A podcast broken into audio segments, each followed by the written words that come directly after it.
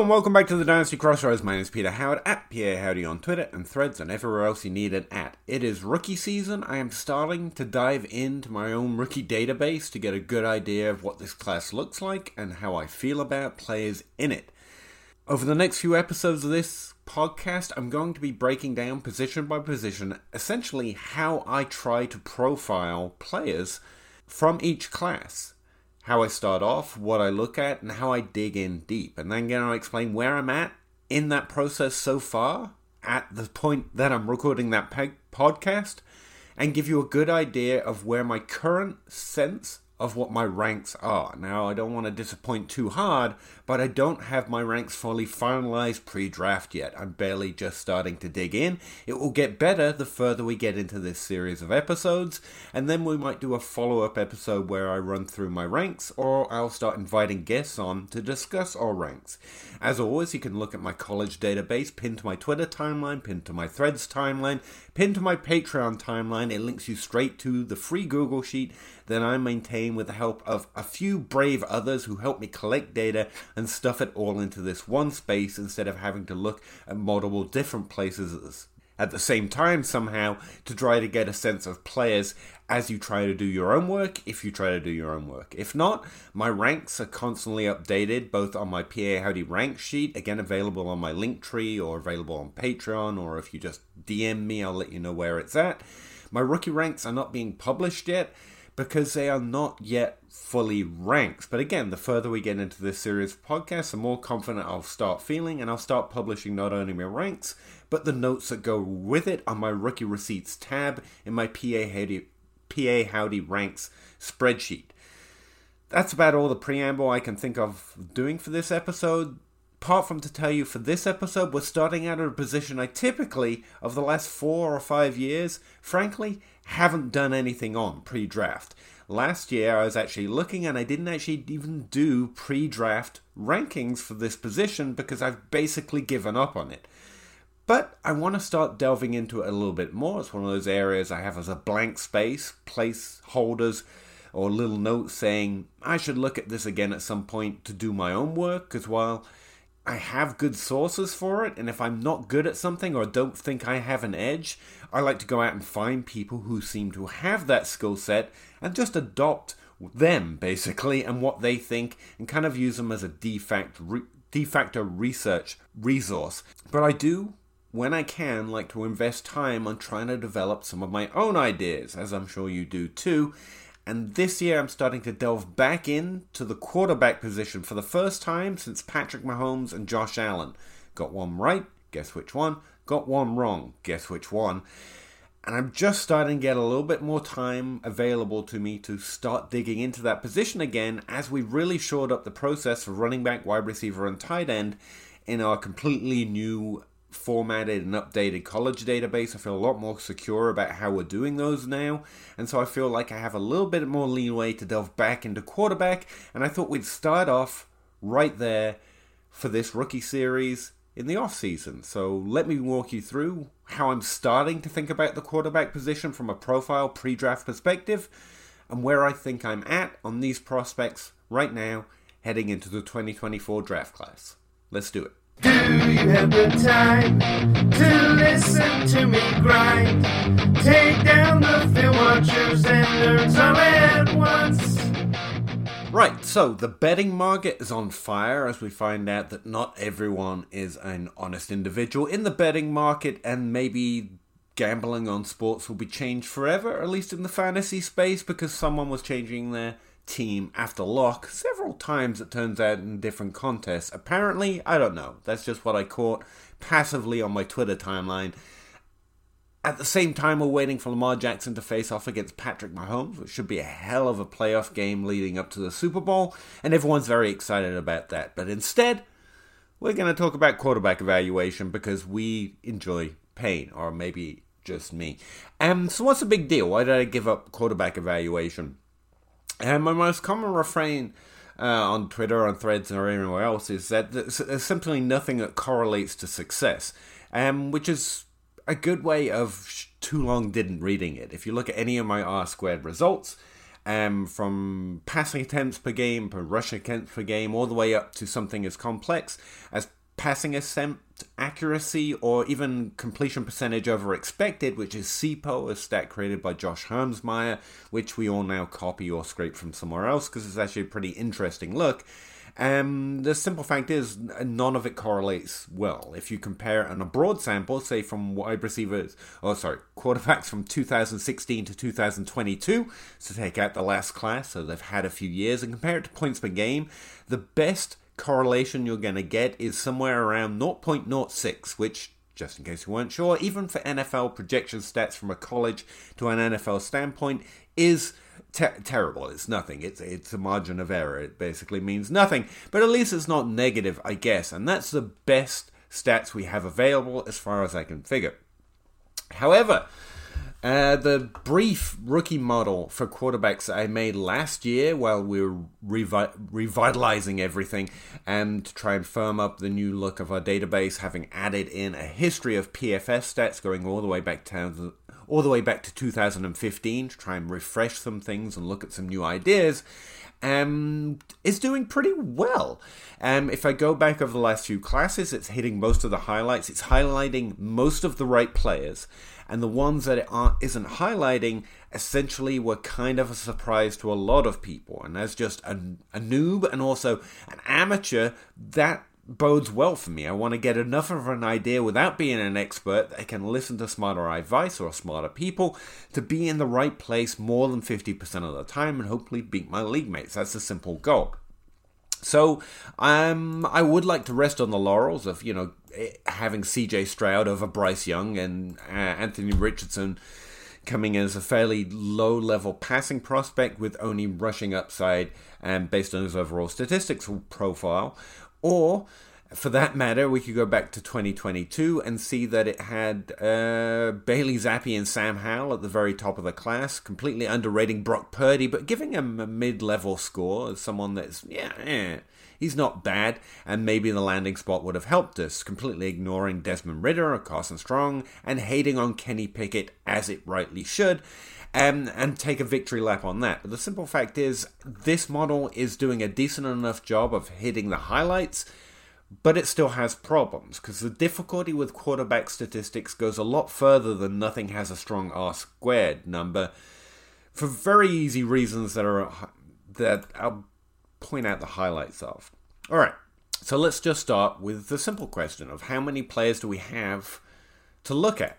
And if you go to my database and copy all the names and make your own quarterback tab and start eliminating players you couldn't use to start projecting or guessing who's going to be a good quarterback class in a new rookie draft class, what you'll find is 419 prospects going all the way back to 2001, which is a pretty good sample size. But if we limit by players who actually have some NFL stats where you can do some testing against or see who is good and who is bad, to see which stats are telling us who might be good and who might be bad, it shrinks through that huge time frame from 2001 to 2023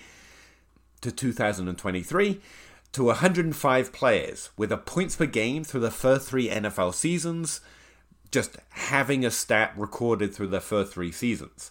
Now, points per game might not be the best stat to go looking at. Maybe you want to look at completion percentage. Maybe you want to go look at what stat they were recording in CPO in the NFL and so on and so forth. But it's going to be a similar number, because if players aren't recording simple points, they're not going to be recording other stats as well.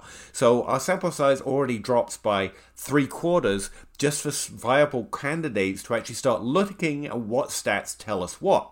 If we shrink between 2001 to 2021 for several reasons. One, you don't want to evaluate players based on a single year sample size, so last year's class doesn't really count. You want to give them a few years, even at quarterback, to show us if they're good or bad, just based on basic career breakout arcs. And so we'll remove 2023 and we'll remove 2022 just to give us one, a little more data, so everyone in our sample size actually has, again, significant NFL stats to have a better conclusion on whether they worked out or they didn't, but also to give us at least one class we can use as kind of an out-of-sample gut check.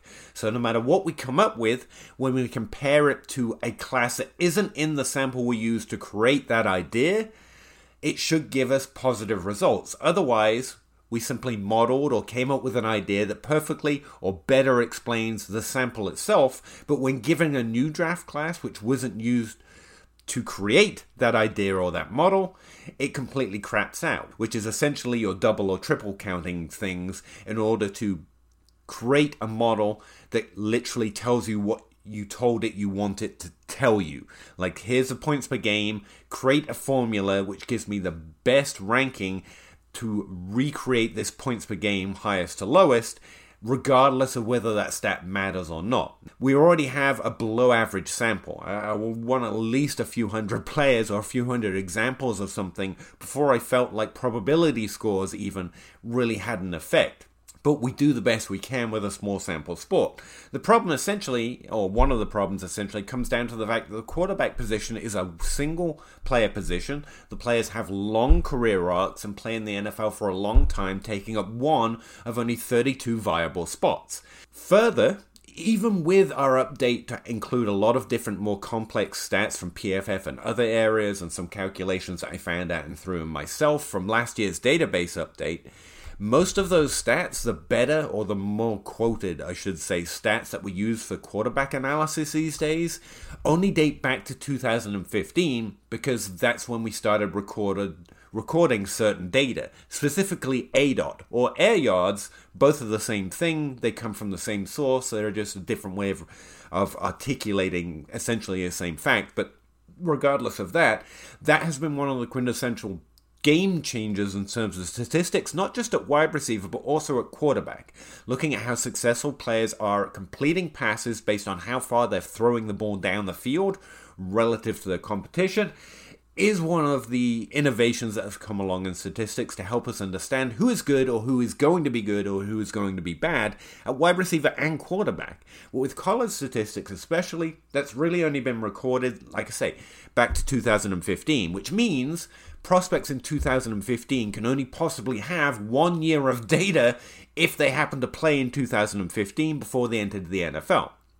So our 94-player sample from 2001 to 2021 is obviously going to shrink when we move the bottom date all the way up to 2015.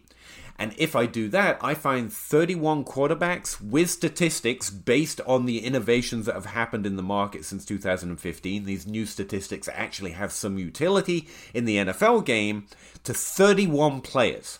31 players between 2015 and 2021. 2021. I don't know why I always add an extra 20 in there. But yeah, 31 players, which is less than an entire season's worth of quarterbacks if everyone stayed healthy.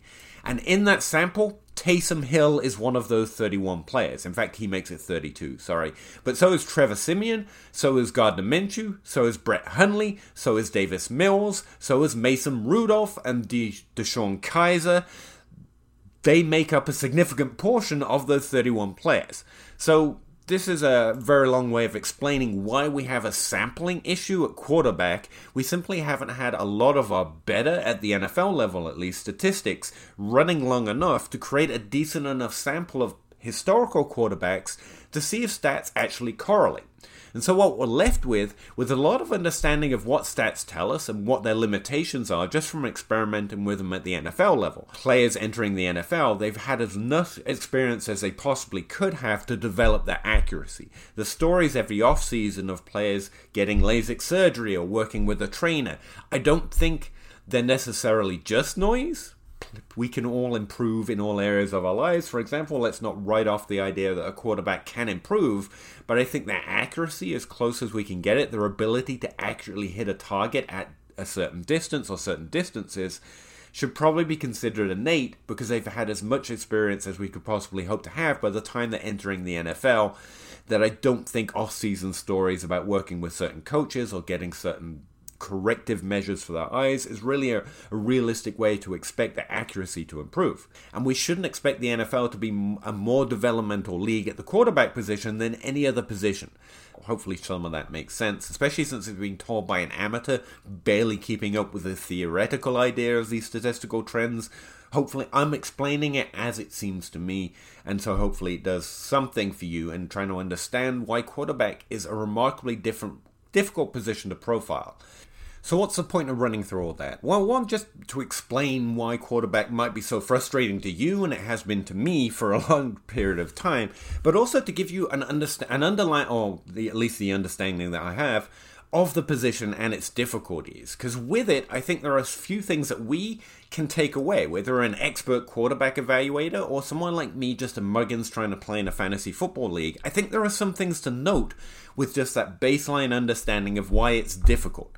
One, when you start looking at content, which is wonderful, and there are lots of people who are great at this, so I'm not throwing shade at anyone in particular, but by the time you start looking at rates of success in certain situations at the college level, like one of the stats someone in my Discord was talking about the other day was a quarterback's QB rating in man cover situations. In those type of statistics, while they might be very descriptive or even actually the key to unlocking the quarterback position, you've got to understand that it's already a small sample problem, and you're looking at a split within a very small sample position with which you can determine whether it has any viability. It might take another, 20-year sample before we even get a full 60 players to profile. And we need hundreds. So when you start looking or start taking in content, if people are trying to convince you with split stats, while they might be very descriptive and actually accurate about the player's ability or their traits, the statistic itself probably doesn't matter for comparing them to other players. If commonsensically descriptive of something that matters is the way I'm going to say it, is just adding a split on a split on a split, and gets us to a point where we've created a very effective narrative, but the stats themselves aren't leading us in any particular direction. We're forming a story that makes sense to us, which means we're probably just giving in to our preconceived biases, which means you should probably just like who you like. Accuracy and experience does matter. We've talked to Travis May for the last two off-seasons about ranks in general, but specifically I always focus in on talking about quarterback because it has been such a bane to my rookie evaluation process. Travis has a successful history of projecting who's going to be good and bad, relative to the market at least, in the NFL from college profiles. And he uses both statistics and film watching to do that. He's a dual-weaponed evaluator, if you like. And so he's one of the people I have deferred to. Another one, if you're looking for a name, is Sean Slavin, who used to work for 2QBs. I think that site's back up and running now, at Slavin22 on Twitter. I think they are both phenomenal at quarterback, and I listen to what they have to say about the position every time they say anything. And every time we talk to Travis, he comes back to passing accuracy and experience, and passing accuracy at the experience level they were playing at. And so I'm looking at those two when I evaluate quarterbacks. Now, in terms of actual statistics, the two that are in my model from that I just haphazardly slapped together last year and seems to have had some success over the last couple of draft classes, are QB rating, the average QB rating, interestingly enough. I tried to profile based on best QB rating in the uppermost points per game season, and that has a lower correlation then if you just look at their average. Again, that speaks something to their experience. And also, points per game adjusted for the age at which they were playing. Again, building in their experience and ultimately their production. Because points per game, fantasy points in and of itself, is essentially an unintended model, weighting certain levels of production, yards and touchdowns and receptions in terms of PPR for wide receivers, by an arbitrary co-founder, or You're timesing them by certain numbers and saying that's a value. A touchdown is worth 6, a catch is worth 1, and yards are worth, 0.1 per 10 or whatever it is.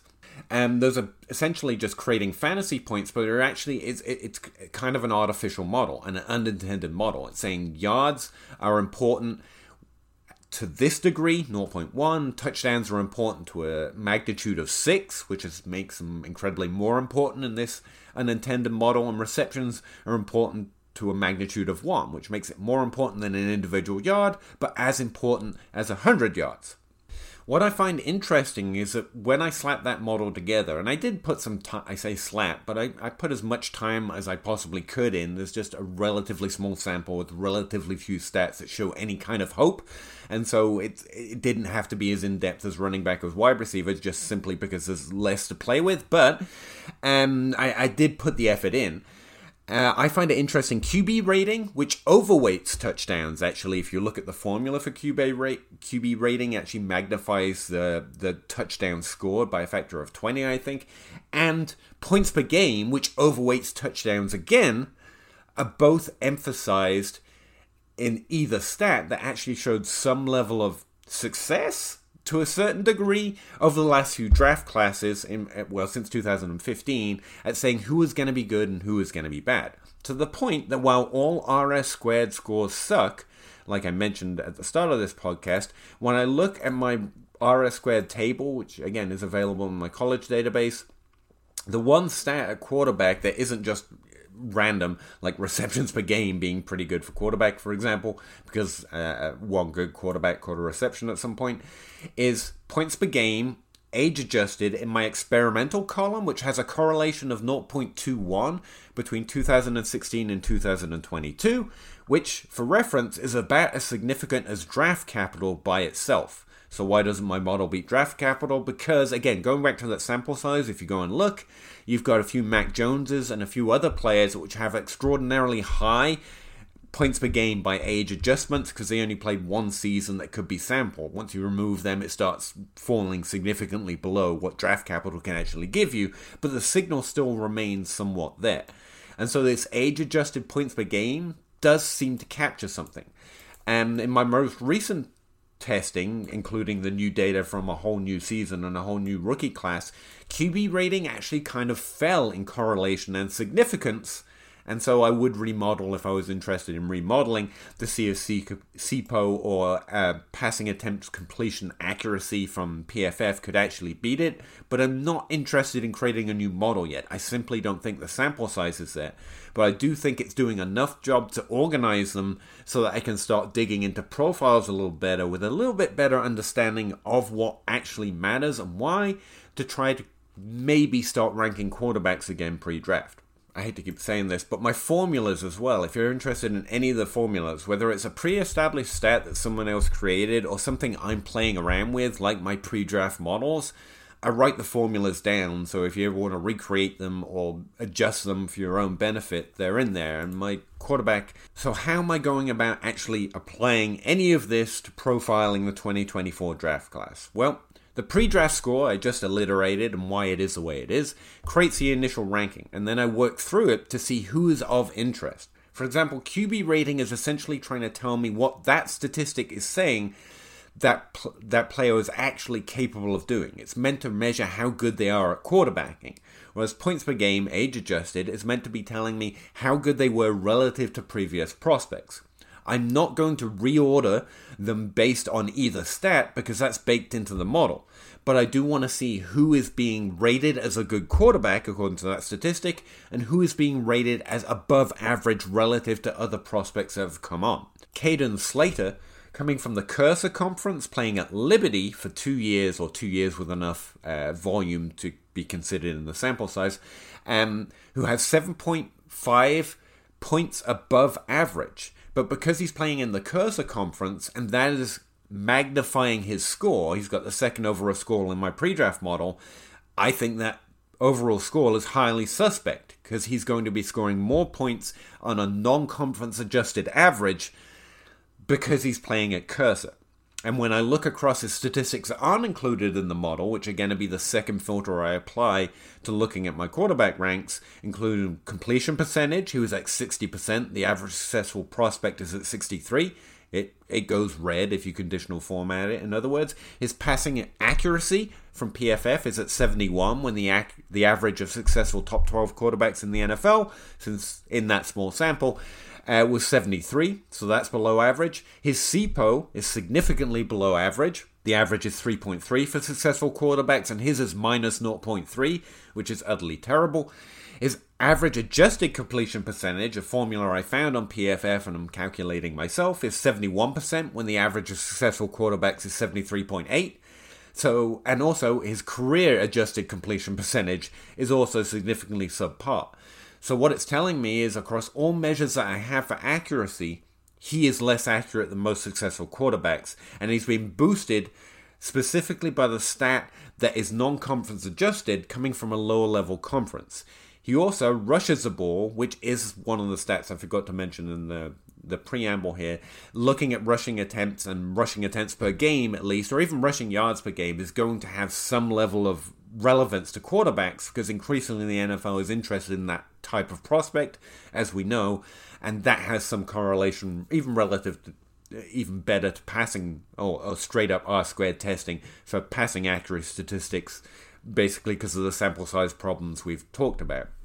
The very few who actually have draft capital and enter that 31 sample size who have significant rushing share are going to be Lamar Jackson, it's going to be Kyler Murray, it's going to be the Josh Allen, it's going to be the rushing quarterbacks, and therefore it's overly correcting or indicating that rushing attempt stats are actually useful. But it also tells us, because we know that about the NFL, that we should look at rushing statistics. So he's rushing the ball about 19% over his career length at Liberty for Cursor, which means he's accruing rushing attempt statistics, which is also contributing to his points per game. So essentially, even without doing too much work, I know that that model score, placing him second overall with a 14.2, is bad, right? It's a suspect statistic. So while he is interesting because he has a career rating, a career QB rating of 121.9, which is above average, and a points per game age-adjusted of 7.5,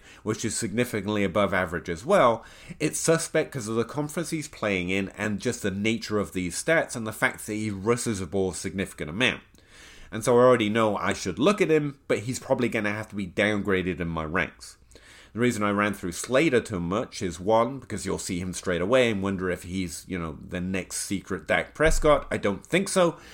And two, because it alliterates the process itself. I use a model to create the initial overall, take a look at these players. I look at the main two stats in that model to understand where the value in that model is coming from. And then I look at the accuracy and age-adjusted and ADA-adjusted accuracy and completion percentages to get a sense of if they're actually doing it as a quarterback performer, as a rusher, and if it's conference relevant. And so far, that's as complex as my quarterback evaluation goes. It's a lot of words to spell out, and I use some words which might be considered fancy, I'm not sure, but it's pretty simple. I'm going to understand what this model's trying to tell me, understand where the weaknesses of the model are, and therefore know what to look at more closely or dismiss outright. And then I'm just looking at accuracy and completion percentage stats relative to players in similar cohorts from similar situations with similar expected draft capital to understand if it just needs to be lowered or raised. And I've run that through the first 20 or so prospects this year. The other thing to know about the 2024 quarterback class, there are a lot of prospects in this class. For example, last year I only accrued 16 prospects to actually go and evaluate if I was going to do it in the 2023 draft class. The highest number of prospects in IDs or names that were thrown out are in and around the draft and the combine who could end up with draft capital. Therefore, I included them in the database with PFF IDs and also sports for football reference IDs. The max number I've had before this year was 29 in 2020, which has a rhythm to it. This year, I have 37 prospects in the database to actually take a look at. I have never had to have a third tier of quarterback ranks for at least the last 5 years, and this year I might have to have 5 quarterback tier ranks if I actually end up with pre-draft quarterback ranks. There are a lot of prospects in this class, and not only are there a lot of prospects, there are a lot of prospects with average model scores. There are way more in this class scoring 10, which is about average for any quarterback trying to enter the NFL or above. That doesn't mean it's a really good quarterback class necessarily. It just means there's a lot of quarterbacks coming out this year. And there's also a deep need for quarterbacks in the NFL. So we might see an excessive need of draft capital spent on him this year, but it doesn't mean there's an excessive number of good quarterbacks. There's just an excessive number of quarterbacks coming in, and at a slightly older age, if you look at the average age of prospects entering the NFL or trying to enter the NFL in draft classes through that same period. And this year, players stayed in a little bit longer because of COVID-19, and again, because of those transfer portal rule changes. And so all of that feeds into the nature of this class as well. Okay, so that's my rough understanding of the statistical quarterback landscape, what we can and can't know based on sample size, and also just based on what good and bad stats we have to project players from college into the NFL. Remembering that draft capital is all important, and I'm going to be listening closely to Combine Buzz and also the draft to understand who I need to rank, let alone who I need to evaluate to who is good or not. Before we have that, at the quarterback position, honestly, we're a little in the wind. With that, my initial rankings are fairly clear. I've run through the first 20. So far, I'm only ranking 11, and I have, like I say, for the first time, I've gone down to 5 tiers at the quarterback position. And ranks are all a draft board right now. I'll let you know when I'm firming them up and won't change them again, even in the pre-draft. Right now, they're very much subject to change. Caleb Williams is obviously the quarterback one. There's really no questions here. He was well above average in terms of points per game over expected, and his QB rating and his accuracy numbers are all above average significantly. There's not a lot of questions about who Caleb Williams is. I don't want to break down each player here because I'm already running on for a Crossroads episode, but it's Caleb Williams followed by Drake May in a separate tier for reasons that we'll break into as I find Spencer Rattler, JJ McCarthy, and Carson Beck all interesting in the third tier. Spencer Rattler is a really interesting conversation because there was team changes going on with him and Caleb Williams taking over the team he used to quarterback. I've run this up the flagpole with a few people who know a bit more about me than this and me at the quarterback position. And they don't like Rattler too much, but I think the weirdness of his career path might be hiding the fact that his accuracy when he was playing the quarterback position at 2 different teams was actually pretty good, and his points per game, age adjustment points per game, is actually terrible. His QB rating is about average, and I think some of the weirdness of his career path might be hiding some borderline backup potential at least, and that's the tier we're in.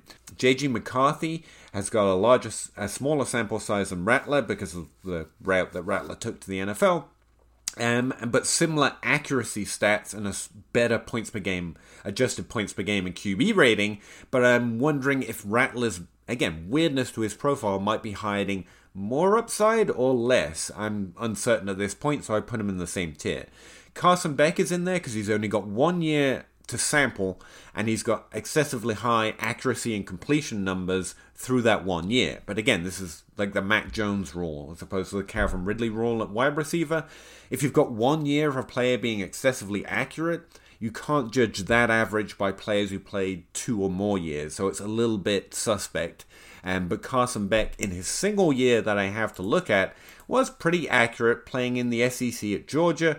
His points per game over average, age adjusted again, is not good, but it's also not bad. It's basically at 0, so you're average as a quarterback, but below average as a prospect. But again, we're taking all statistics of the quarterback position as relatively suspect, but that is important to know and why I'm keeping him in this third tier. One, the sample size problem. His accuracy average is suspect compared to the other prospects, but it is good. And he wasn't scoring more points than you would expect from an average QB at the quarterback level.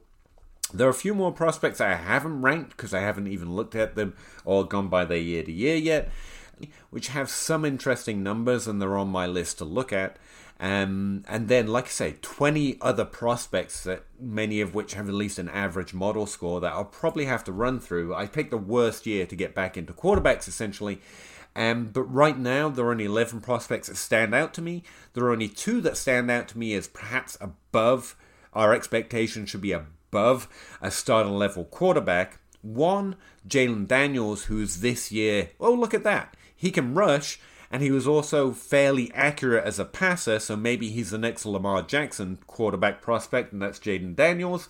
He's easily the third most relevant. And then we enter that tier of prospects I mentioned, like Rattler, McCarthy, and Beck, all have interesting profiles with warts, who I think might at least be interesting as backups in the NFL for Superflex leagues, or maybe they look into some of that lower first-round draft capital like a Will Levis and end up being somewhat dynasty relevant, even if it's just right the dynasty value arc out throughout the rookie season.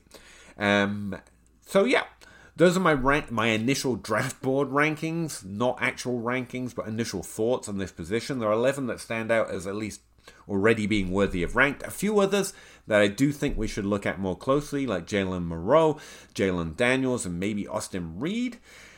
But we're already talking in terms of their overall statistical profile, and Slater, of course, in comparison to what I understand of what statistics can tell us.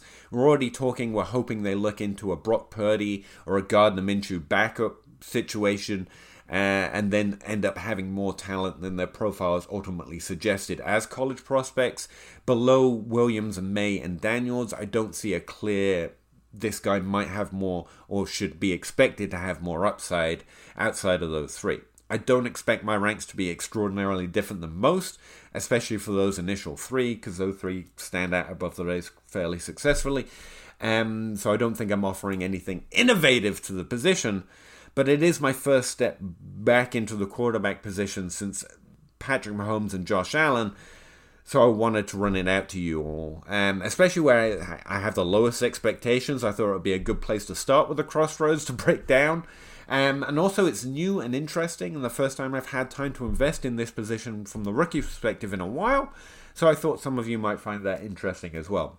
If you have any questions or you want to see those ranks, you can't yet, but when I get more confident in the notes I'm making about them, I will publish them and post that on Discord and on Patreon. And for now, you'll just have to at me if you want to ask me any specific questions about any of them as well. And that's about it. That's about all I want to say about the quarterback position tonight. Sorry for the extra long episode. I'm going to get back on with the running back and the wide receiver position, the tight end position, and come back to you next week talking about one of those. Depending on where my ranks are, I'll lead with the one that I think is most interesting or most relevant based on the work I've been able to do. And that's about it. Thanks very much for checking out The Crossroads, and I will see you next week to talk about another position. Bye. Yeah. Chicken or crow, crossing the road, go.